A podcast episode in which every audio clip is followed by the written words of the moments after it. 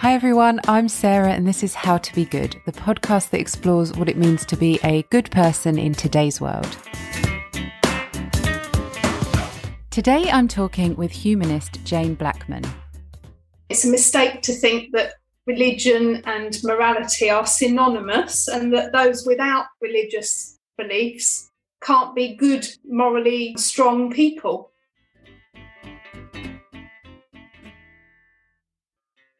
Jane is a humanist celebrant, which means she performs non religious weddings, funerals, naming ceremonies, as well as other non religious rituals. And she's not just any celebrant. In 2020, Jane was voted Best Celebrant in the country. She's based in the UK, and this was part of the 2020 Wedding Industry Awards. Now, what's amazing about this honour is that winners are chosen based on couples' votes and feedback. And honestly, after spending an hour talking with Jane, I can see why the couples that she's worked with would put her forward for such an award. Celebrating is the most joyful thing in the world. As a former head teacher, Jane is passionate about education and freedom of choice. And in this conversation, she explains how humanism is all about people, relationships, and human interactions. Humanists are all about people, relationships, the good and the joy that can be found in our human interactions, communities, and humanists celebrate the joy and the good in all of that. Jane strives to treat others and all living things with care and compassion and believes in us making the very most of every precious day that we have. I was really interested in learning more about humanism from Jane, and I asked her to start our conversation by explaining what it means to be a humanist in relation to other non religious belief systems. It is my absolute honour to introduce you all to humanist Jane Blackman. A lot of people ask me to explain exactly what humanist is, particularly when I'm invited to create a funeral ceremony and then conduct it for a family.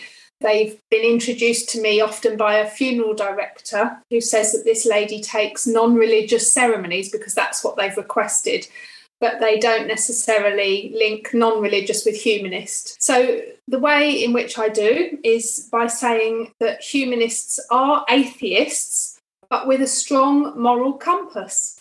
Humanists are all about people, relationships, the good and the joy that can be found in our human interactions, communities, and humanists celebrate the joy and the good in all of that.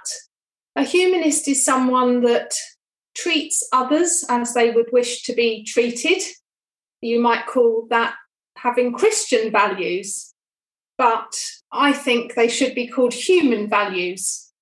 Um, and it's a mistake to think that religion and morality are synonymous and that those without religious beliefs can't be good, morally strong people. You're trying to be a good human without um, a religious belief. So, leading a good life, but without uh, worshipping a God or believing in a supernatural power. And when you say living the good life, what does it mean specifically to be a good person? What kind of values or moral principles would you say are pulled out? Respect and responsibility are really key values in the humanist belief system. Being kind to people, but also the environment and animals. Humanists are very much concerned with not damaging the planet um, and the impact that humans are having on the planet. Yeah, responsibility for ourselves, but also for the environment, the world, and other people, respect, kindness, honesty, and kind of empathy, really, trying to walk a mile in another person's shoes as much as possible.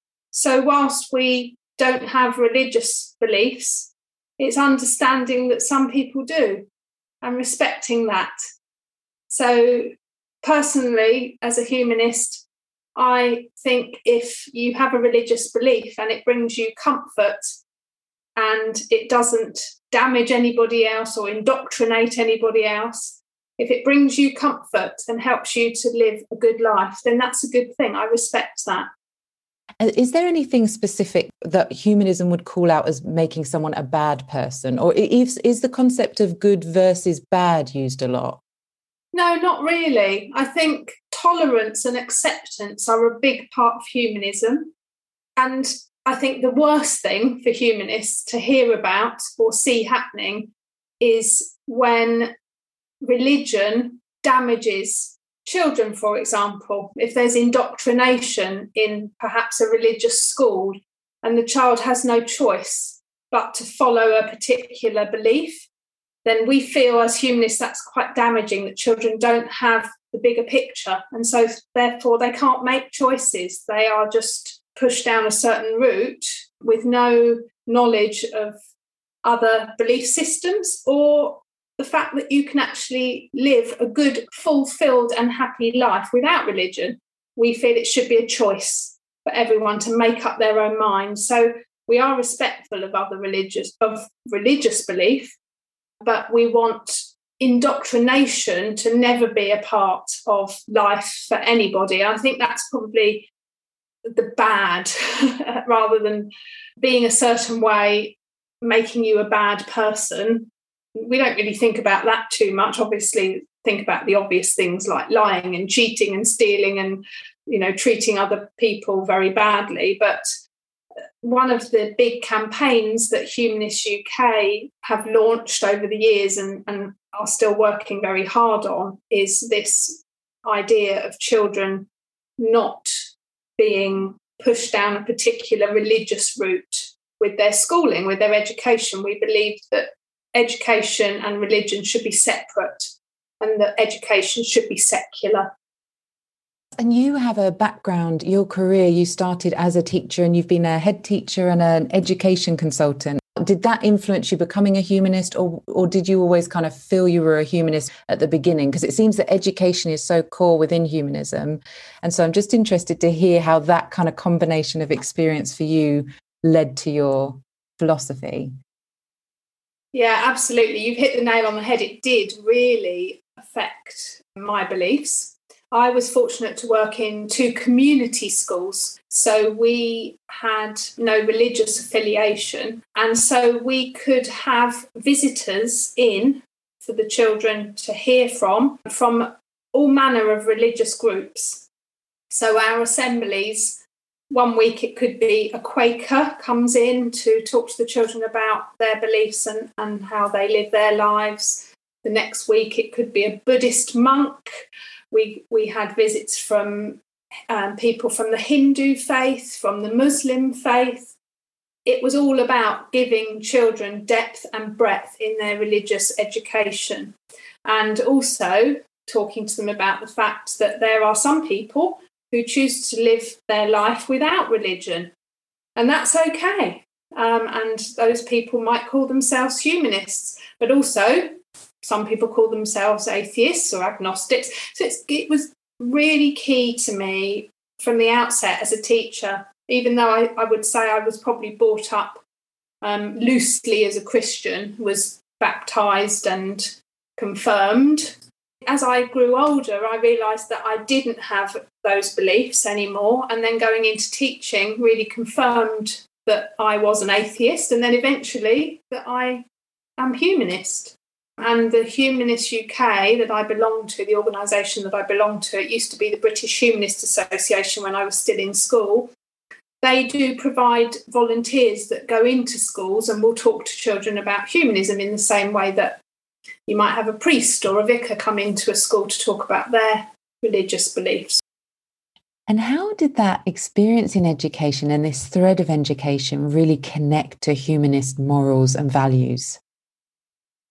Ultimately in school and particularly as the head teacher you are the ultimate role model for that for those pupils for those children. So in terms of living a good life or being seen to be a good person it's so key that you teach children about choice.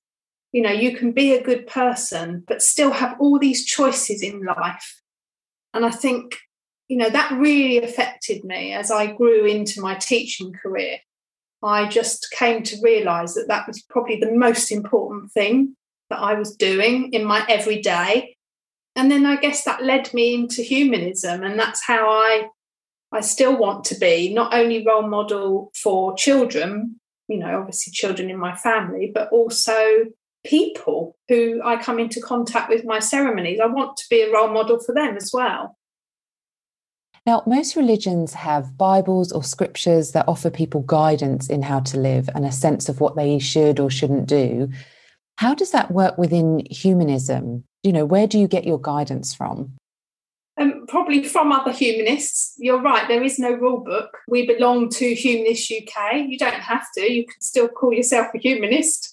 Um, but belonging to Humanist UK is a really good opportunity to talk with like minded people, people that share your beliefs. I mean, we're, we're not all identical in our beliefs. Some humanists are more respectful and tolerant of, of those with religious beliefs than others. And that's just human nature i think isn't it? And personality and character and there are various degrees. And after all religious belief is a very complicated subject. I mean you can you can be agnostic and you know you can have quite a strong faith but be agnostic because you're not quite sure what you're believing in but you know that you know you have a faith in terms of a there's a, some sort of supernatural power um, contact with people who are like minded or who label themselves in the same way as you kind of helps you to find your way and to be the kind of humanist that you think you should be. But I think that's the beauty in humanism. There's nobody breathing down your neck telling you you should do this or you should do that, or that there's going to be some sort of reward in the afterlife for the way that you are, or punishment if you've done wrong. Obviously, we don't believe in an afterlife. So that helps in terms of making the most of the time that we have to live a fulfilled and happy existence, making every day count, making sure that what we do in our lives brings us satisfaction um, and a sense of making a difference to other people. But yeah, there's so much freedom in it and ultimately it's about um, you know your individuality and what you can bring to others to your community and to the world with all that individuality would there be some core factors or kind of an underlying way of thinking that unites humanists humanism bases its beliefs on reason and evidence and science humanists want to know about the world through experimentation, through actually doing and finding out and being curious and asking questions and finding answers. I think humanists are by nature very inclusive people because they understand that there's huge diversity in our communities and in the world and that actually you know we need to get along with each other to survive, to experience happiness and joy, and to ensure the survival of humanity on this planet, hence the concern with climate change and environment. There's been an increase in the number of, uh, or the demand for non religious ceremonies over the past few years. And you're an award winning celebrant and do it full time a lot of people link ceremonies and rituals to religion, but actually, rituals have been with us throughout time as a way of connecting community and connecting us with those around us. What do you think's behind the rise recently in demand for non religious ceremonies and rituals? People love ceremony. People love the sort of tradition of ceremony, even though our ceremonies can be very creative they can be very quirky, you know, at that end of the spectrum, but they can be very traditional. The only thing we can't include in our humanist ceremonies is an act of worship because that would not be respectful. We wouldn't feel comfortable doing that because we don't believe in a god or a supernatural power. So to to lead an act of worship would not be correct. But other than that, changes in our lives are marked with ritual and ceremony. And we love it as humans. It's familiarity and it's a chance to celebrate, to get together in our communities and have a wonderful time. And even with the death of a loved one, there can still be good things that come from that coming together as a community to mark that precious person, you know, their, their life and, and the impact that they've had on those that they've had an influence on. So, good things come from ritual, from ceremony, from being together as a group and acknowledging, you know, the good and the joy in our world and in each other and in, in our relationships. And a humanist ceremony can offer all sorts of ways of doing it. There's no set script.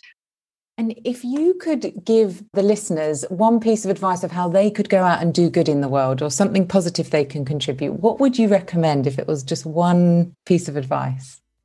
I just think it's so simple. Just be kind. Just be kind, particularly with social media and communication. Just think before you speak. you know, if if what you're about to say could really upset someone, don't say it. Just, you know, think, put yourself in other people's shoes. Be kind, be respectful, and just show some empathy. And just because somebody doesn't believe the same as you or doesn't agree with what you feel or believe, you know, try to accept that, try to explore that, ask questions about it, have a conversation, agree to disagree, but be kind.